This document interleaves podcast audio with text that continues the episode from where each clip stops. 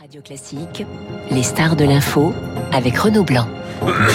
Bonjour Martial Foucault. Bonjour. Politologue, directeur du CEVIPOF, le Centre de recherche politique de Sciences Po. Vous venez d'écouter euh, l'édito de Guillaume Tabar, saturation politique, banalisation de la parole présidentielle.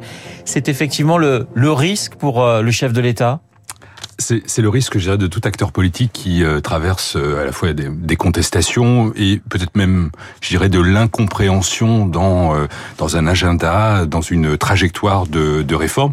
Et finalement, la séquence que traverse actuellement Emmanuel Macron, c'est celle qui est bien sûr de sortir, de tourner la page de cette réforme des retraites, mais pas simplement pour indiquer que tout ça est oublié, mais aussi de donner des gages d'un président capable de réformer et de réparer les catégories qui euh, seront les plus touchées par cette réforme des retraites. Voilà, on, on a entendu les mots. On avance selon ses, ses, ses propres mots. Euh, L'enjeu de cette intervention, c'est donc montrer que l'exécutif travaille. Oui, c'est la mise en euh, la mise en, en application, euh, je dirais même euh, presque la mise en musique de ce de ce programme de 100 jours qu'Emmanuel Macron a, a, annoncé. Ce qui est curieux, c'est qu'au au fond, on pourrait se dire Emmanuel Macron n'a peut-être pas totalement tiré les leçons du passé ou beaucoup des oppositions, mais même au sein de sa propre famille politique, lui reprocher d'être au cœur de ce dispositif. Et le programme des 100 jours c'était une attente très très forte que l'ensemble du gouvernement euh, se mette euh, lui-même en marche pour euh, lancer ce, ce, vaste chantier de réforme. Et hier, l'intervention télévisée a laissé entendre que c'est Emmanuel Macron qui rédige la partition et que, au fond, sa première ministre et les autres ministres ont un rôle secondaire. Et, et ça, je crois que ça ne corrige ça ne corrigera pas totalement l'image qu'Emmanuel Macron a installée dans l'opinion publique, euh, celle d'un président qui gouverne. Mais en dehors de, François Hollande, qui se présentait comme un président normal, euh, pratiquement tous les présidents euh, disaient euh, moi je décide, le Premier ministre exécute ». Enfin, si je reprends une, une formule qui n'était pas pour un Premier ministre, mais qui était celle de Chirac envers Sarkozy, grosso modo, on a quand même une hyper-présidence depuis, depuis plusieurs décennies voire même depuis le début, en fait, de par, de par la, la constitution de la cinquième. C'est en partie vrai. Si on, on, prend un point de comparaison, quels sont les présidents qui ont été réélus? François Mitterrand en 1988, Jacques Chirac euh, en 2002. On, on, voit que pour ces deux présidents, ils ont choisi dès le départ Michel Rocard comme Premier ministre et Jean-Pierre Raffarin. Durant ces périodes, ouais. le président était en retrait. C'est-à-dire que la feuille de route était vraiment euh, euh, mise, en, mise en place par le Premier ministre, avec des succès divers. Mais Michel Rocard, de 1988 à 1990, bien sûr, il reste jusqu'en 91, mais c'est ces deux années sont des années de réforme où le président de la République est en retrait.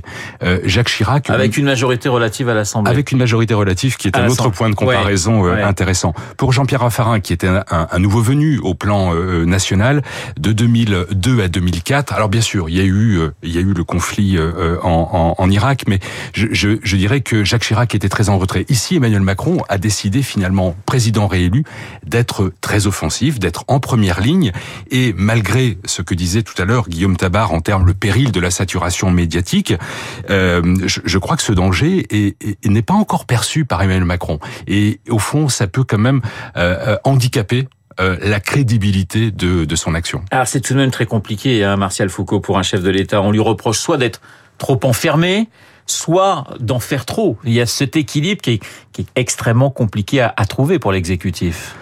Oui, ce, cela doit reposer avant tout sur une répartition euh, des rôles. Encore une fois, j'insiste sur ce point euh, avec l'ensemble des membres du gouvernement. Moi, je suis frappé de voir que euh, beaucoup des membres du gouvernement sont soit très discrets, exposés faiblement d'un point de vue médiatique et, et parce qu'on leur demande d'être discrets ou parce qu'il y a pour vous une erreur de casting?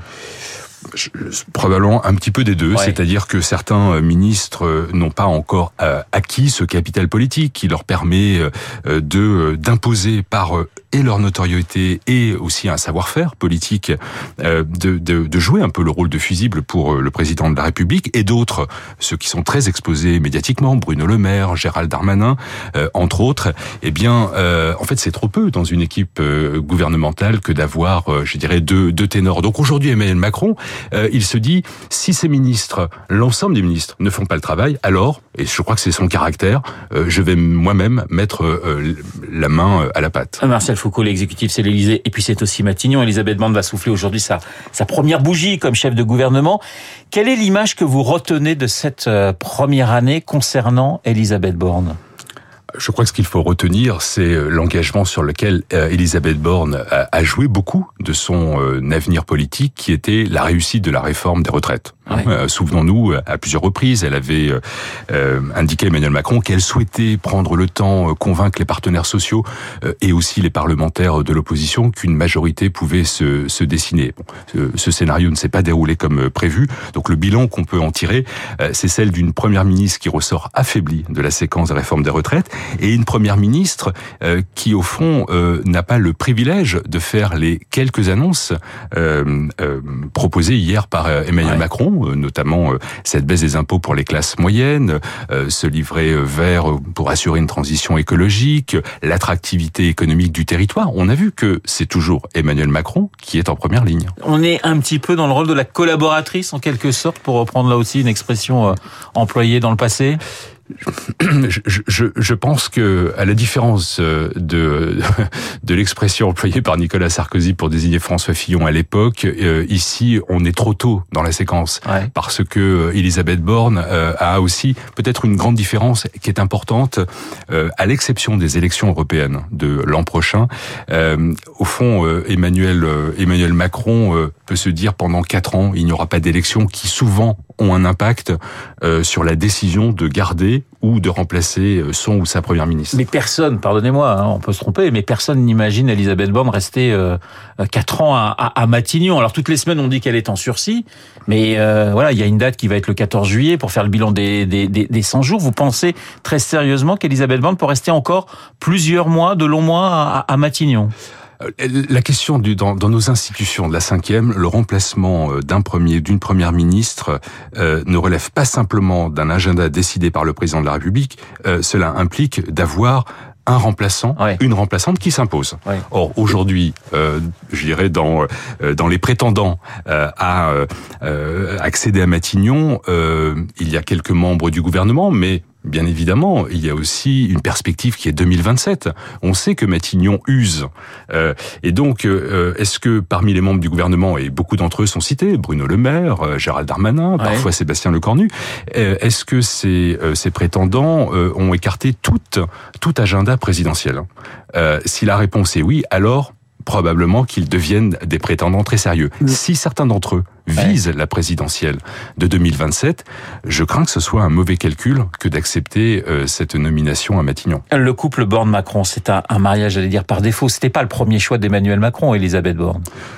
Non, c'est vrai qu'il a été, euh, il a été convaincu plutôt par, euh, je dirais, son, son aile gauche ou centre gauche euh, de choisir Elisabeth Borne. Il y avait d'autres noms. Souvenons-nous notamment Catherine Vautrin, présidente de de la métropole de Reims, l'agglomération de Reims.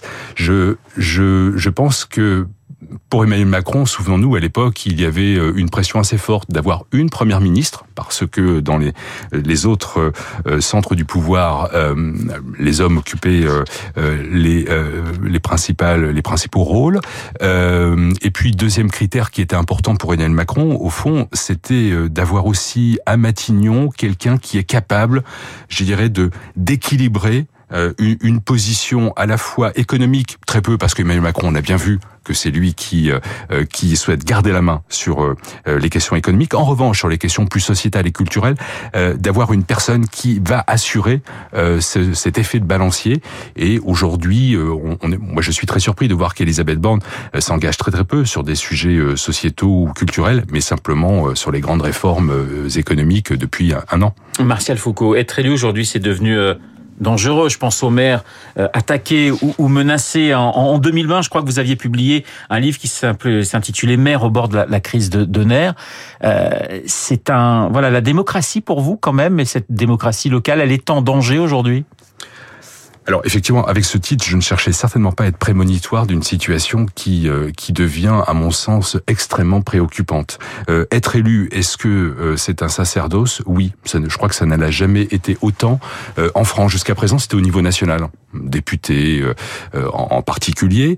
maintenant, c'est au niveau local. Et pour moi, ça, ça m'inspire deux réflexions très très simplement. La première, c'est que on, on, on, est un pays, la France, qui peut s'enorgueillir d'être le pays qui rassemble le plus grand nombre de candidats à une élection municipale. Alors oui, c'est lié au nombre important de communes, mais c'est presque un million de personnes qui s'engagent lors des élections municipales. La moitié d'entre eux vont être élus. Donc ça veut dire qu'on a une, une, une démocratie locale très très vivante.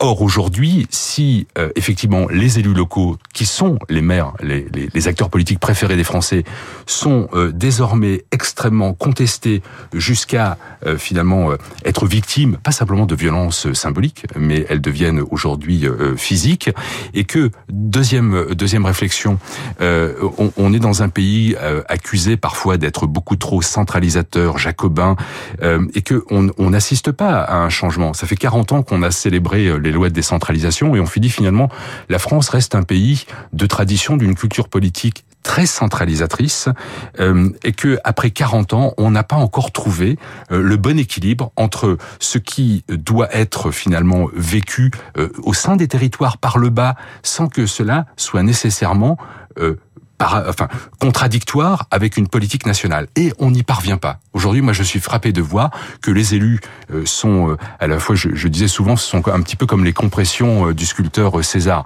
pressés par le haut par un président qui finalement n'a pas décidé d'intégrer les maires dans, dans son action, pressé par le bas par des citoyens de plus en plus exigeants, voire consuméristes, et puis aussi une nouvelle organisation du territoire, ce qu'on appelle les intercommunalités, qui viennent un petit peu déposséder ou démonétiser la fonction de mer. Donc c'est vrai que la situation est particulièrement préoccupante. Merci Martial Foucault, politologue et directeur du CEVIPOF, le Centre de recherche politique de Sciences Po. Merci d'avoir été ce matin mon invité. Il est 8h30 sur l'antenne de Radio Classique. Dans un instant, nous allons retrouver Charles Bonner pour l'essentiel.